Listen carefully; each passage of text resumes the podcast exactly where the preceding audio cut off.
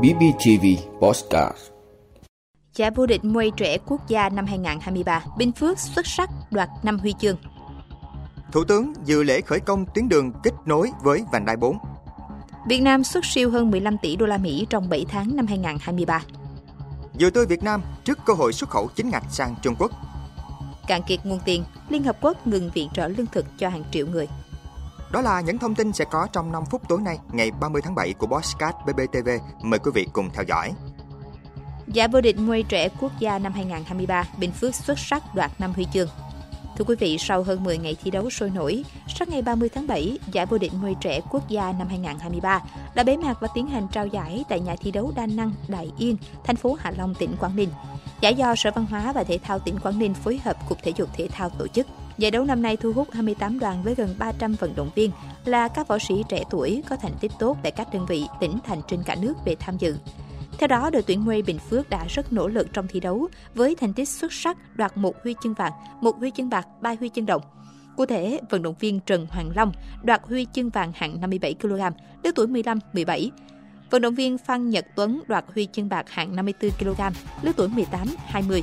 Huy chương đồng là các vận động viên Nguyễn Thị Lâm Như hạng 57 kg, Võ Vũ Lê 54 kg, nữ lứa tuổi 18-20 và vận động viên Nguyễn Hải Đăng 57 kg, lứa tuổi 18-20.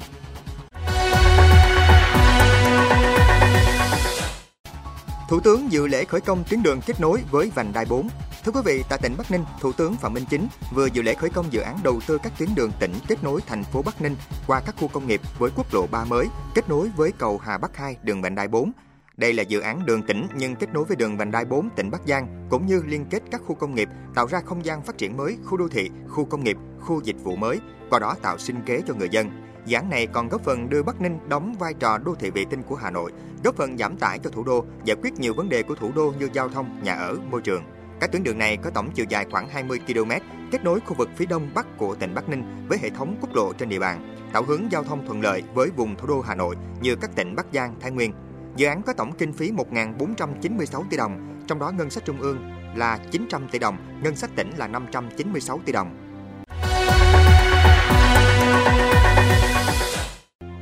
Việt Nam xuất siêu hơn 15 tỷ đô la Mỹ trong 7 tháng năm 2023. Thưa quý vị, theo Tổng cục Thống kê, kim ngạch xuất khẩu hàng hóa tháng 7 ước đạt 29,68 tỷ đô la Mỹ, tăng 0,8% so với tháng trước và giảm 3,5% so với cùng kỳ năm trước. Tính chung 7 tháng năm 2023, kim ngạch xuất khẩu hàng hóa ước đạt 194,73 tỷ đô la Mỹ, giảm 10,6% so với cùng kỳ năm trước. Trong 7 tháng, có 30 mặt hàng đạt kim ngạch xuất khẩu trên 1 tỷ đô la Mỹ, chiếm 91,6% tổng kim ngạch xuất khẩu. Trong đó có 5 mặt hàng xuất khẩu trên 10 tỷ đô la Mỹ, chiếm 57,6%. Kim ngạch nhập khẩu hàng hóa tháng 7 ước đạt 27,53 tỷ đô la Mỹ, tăng 4,4% so với tháng trước và giảm 9,9% so với cùng kỳ năm trước. Tính chung 7 tháng năm 2023, kim ngạch nhập khẩu hàng hóa ước đạt 179,5 tỷ đô la Mỹ, giảm 17,1% so với cùng kỳ năm trước. Cán cân thương mại hàng hóa tháng 7 ước tính xuất siêu 2,15 tỷ đô la Mỹ. Tính chung 7 tháng năm 2023, cán cân thương mại hàng hóa ước tính xuất siêu 15,23 tỷ đô la Mỹ. Cùng kỳ năm trước xuất siêu 1,34 tỷ đô la Mỹ. Trong đó, khu vực kinh tế trong nước nhập siêu 12,58 tỷ đô la Mỹ. Khu vực có vốn đầu tư nước ngoài kể cả dầu thô xuất siêu 27,81 tỷ đô la Mỹ.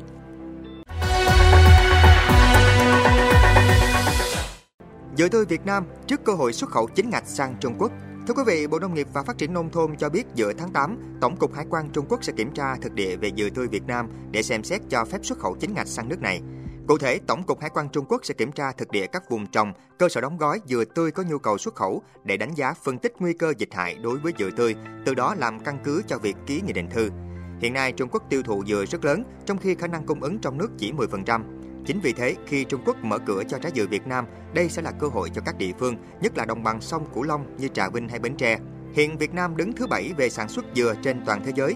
Diện tích trồng dừa vào khoảng 188.000 hecta, tập trung chủ yếu ở đồng bằng sông Cửu Long. Chỉ riêng 4 tỉnh Bến Tre, Trà Vinh, Tiền Giang và Vĩnh Long, tổng diện tích đã vượt 130.000 hecta.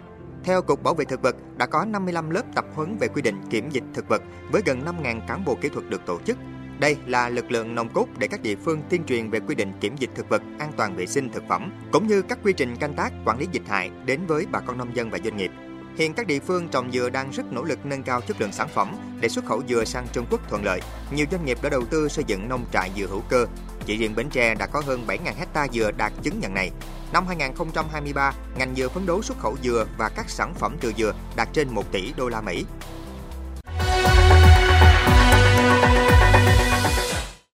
Cạn kiệt nguồn tiền, Liên Hợp Quốc ngừng viện trợ lương thực cho hàng triệu người.